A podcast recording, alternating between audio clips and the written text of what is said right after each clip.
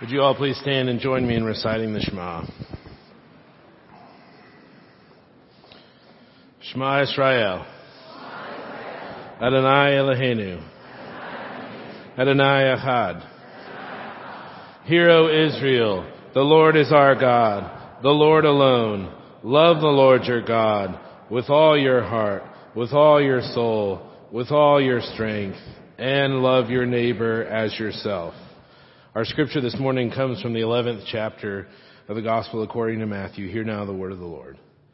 When John heard in prison what Christ was doing, he sent his disciples to ask him, Are you the one who was to come, or should we expect someone else?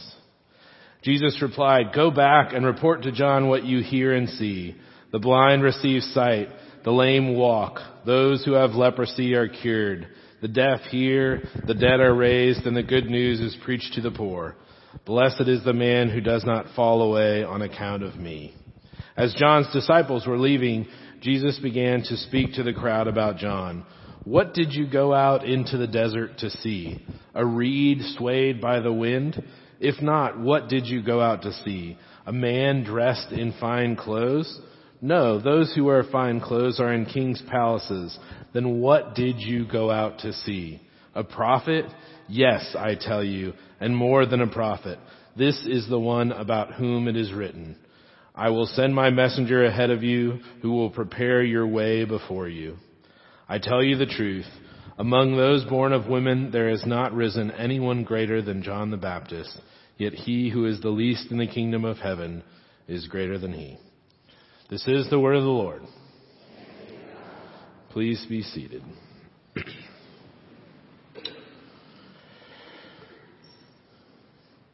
As we uh, find ourselves this morning in the season of Advent, this is a season of preparing the way uh, for the coming of Christ, for preparing our hearts for God and the breaking in of God. And I began to reflect this week in preparation for this morning of the different ways, the different traditions we have in our lives that prepare ourselves for certain things. And Chris, Christmas is in no way an exception to this. And I began to reflect on the different things that are expectations of mine, rhythms and traditions that make the holidays the holidays. And I kept coming back to an unexpected thing of eggnog.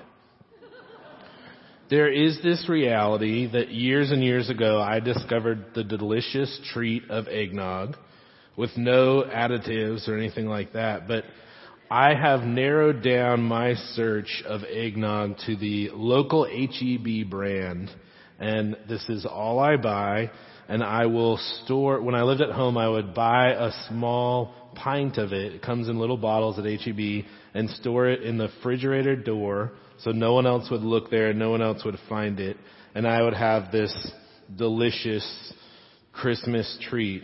And it kind of, for me, sets the stage of the holidays. And I would find that this was the only time of year you could have eggnog. And because there's so much unhealthy things in eggnog, that's probably good. I looked up the uh, nutritional facts of eggnog for this morning, and one cup of eggnog has 20 grams of sugar and over 16% of my daily saturated fat. Um, my brothers joke about low fat, low sugar eggnog, which you all likely know is not eggnog. Um, but I also think about other things for this time of year. I, I think about cold weather, uh, which we finally have this year. I, I think of Christmas parties with family friends of ours um, who we will only see once a year as their family and friends fly in from out of town, and and we joke about having an annual checkup at these Christmas parties.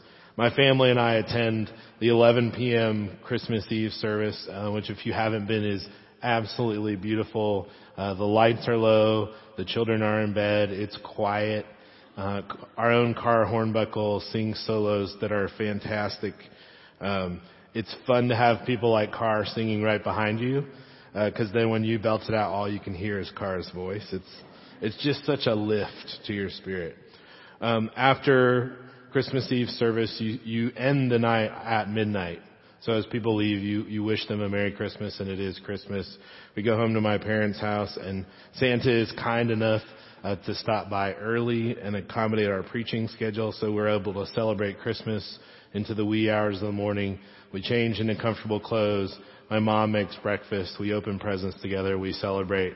We say Merry Christmas and we go home and just completely crash and get to sleep in the next day. This is my idea of Christmas. It begins with eggnog. There's about a month's worth of build up and then it, it, it crescendos at Christmas Day. And I have noticed over the years, if any part of that is out of place, it irks me and it bothers me. One year I was away at seminary and I failed to bring home my uh, copy of Christmas Vacation and I thought my brothers were going to lynch me.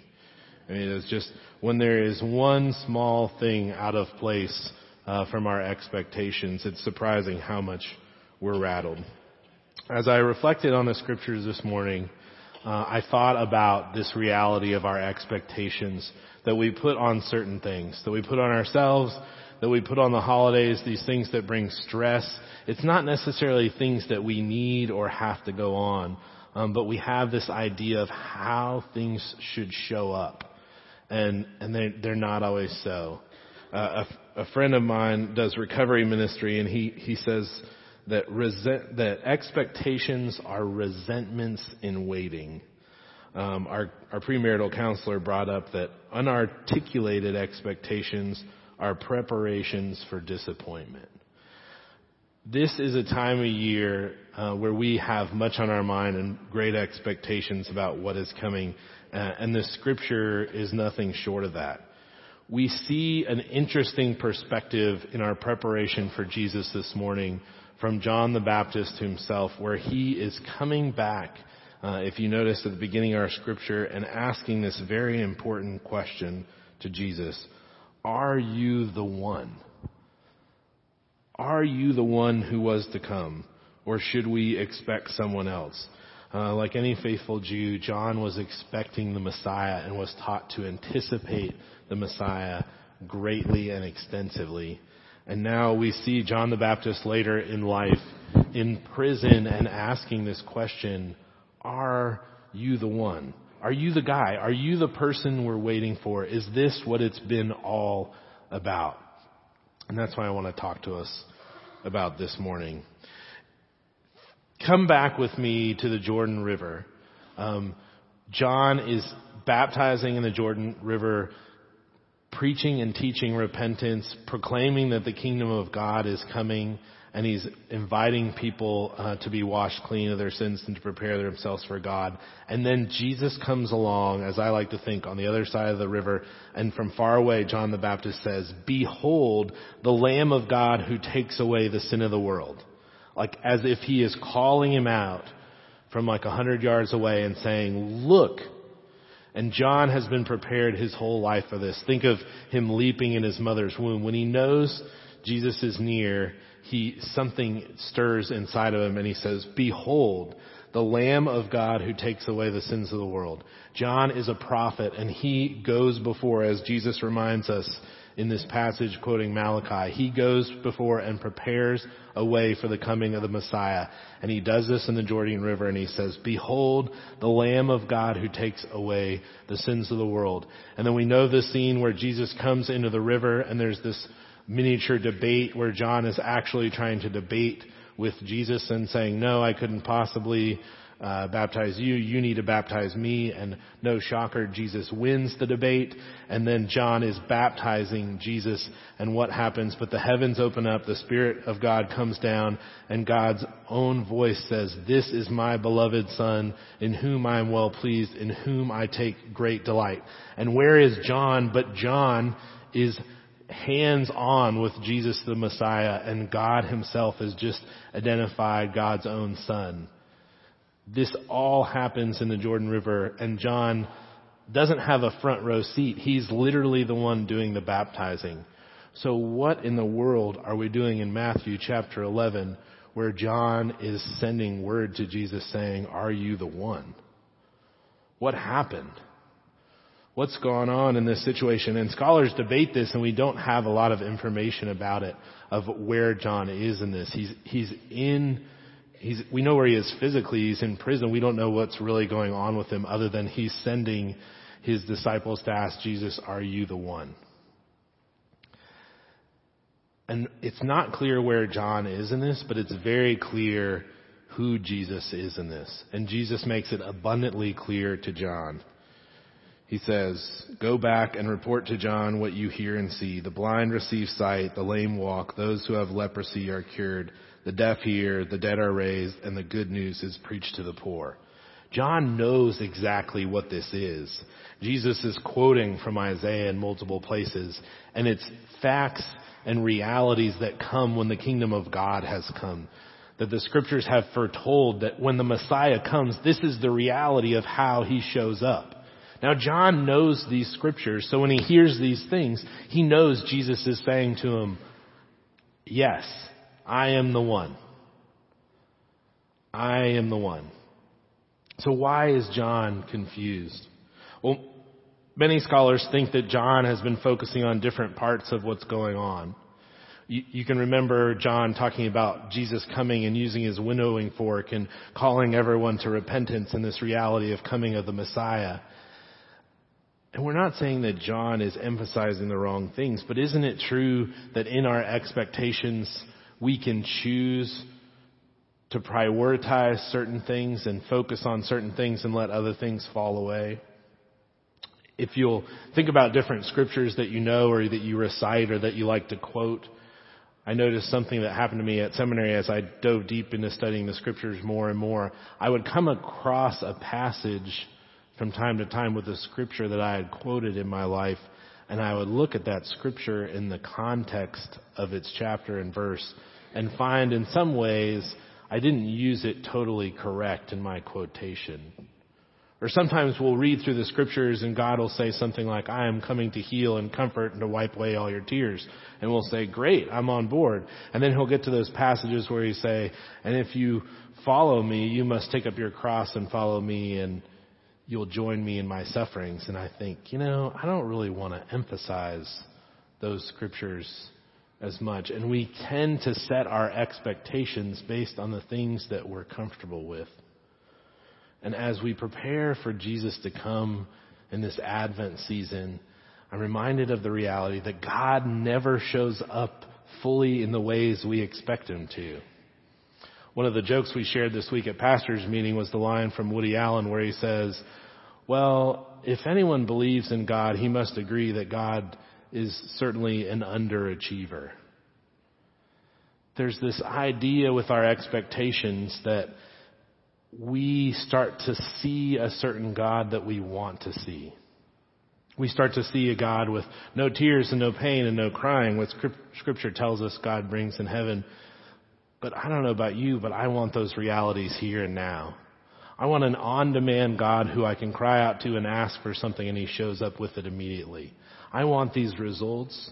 I want them the way I want them. I want them when I want them. And it's usually now. And God doesn't always show up like that.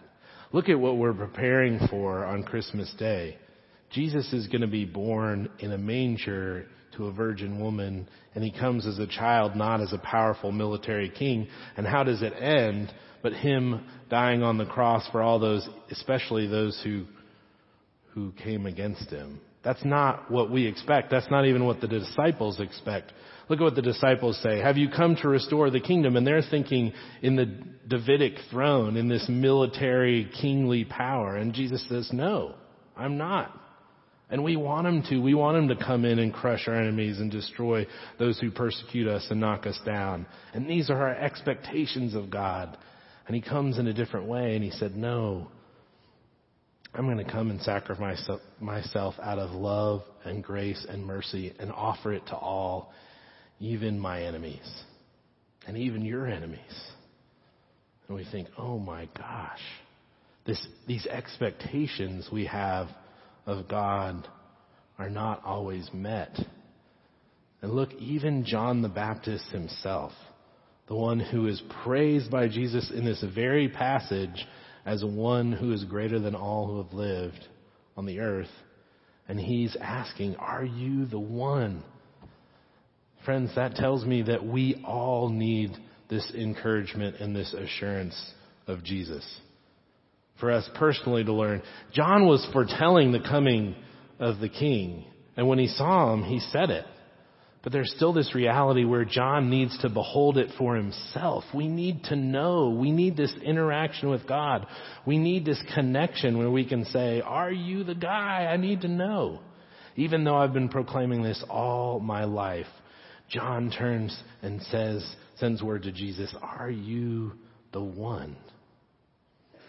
And how does Jesus respond? He praises John even more. Friends, we do not need to worry about these questions we need to, we have when God's expectations, our expectations of God are not met in our lives. We just need to engage Him. John shows us a reality of how to approach these also common times in our lives where God is showing up in different ways than we expect. And I want to highlight a few things that John does, in my opinion, so very well to deal with these missed expectations. First of all, he starts with relationship. He's connecting with God, with who he is. He goes straight to the source. Go back to me to the garden where Eve is being persuaded by the serpent. And the serpent's asking her questions. Is that really what God said? Notice that Eve makes a decision before going back to God himself. John the Baptist does not make this mistake. He sends word to Jesus himself to ask him, Are you the one? He's not afraid or doubting about Jesus being disappointed with him or crushed that after all these proclamations he needs reassurance. No, he embraces it and he praises him. So he starts with relationship. Second, he engages him in a question. Questions are wonderful things. God uses them all the time throughout scripture, as I like to say. God loves questions. He invented questions. A question is an invitation to dialogue. It's an invitation to relationship. It's an invitation to connection, which God is all about. And there's this reality where we, if we are asking questions, are coming in humility to admit that we don't have it all figured out. We don't know it all. If I come to God to ask Him questions, I'm not assuming I have it all together, and I'm okay with that, which tells me that I am able and open to connect with God to receive from Him, which is so important because we're always in need of God's grace and love. So what are some questions that are great to ask God? I jotted down a few. As John does, he asks, who are you? Are you the one we've been waiting for? Are you the guy? Are you the Messiah? Are you the Christ? He just asks God, who are you? And then the next question that naturally flows from that, asking God who we are. As God addresses who He is. We talk extensively here about God as our loving Father and us as His beloved child. God adores us. God rejoices over us in singing. He showers us with His grace and love. And He welcomes us to follow Him in connection in deep relationship with Him. Asking God, who are you and who am I? And and then with that, how do you feel about me? I find so many people in this world that think God is an angry, distant God who wants to judge us. And here one of God's greatest prophets is, is asking him, are you the guy? Are you the guy? Are you the Messiah? How do you feel about me? What are you doing here?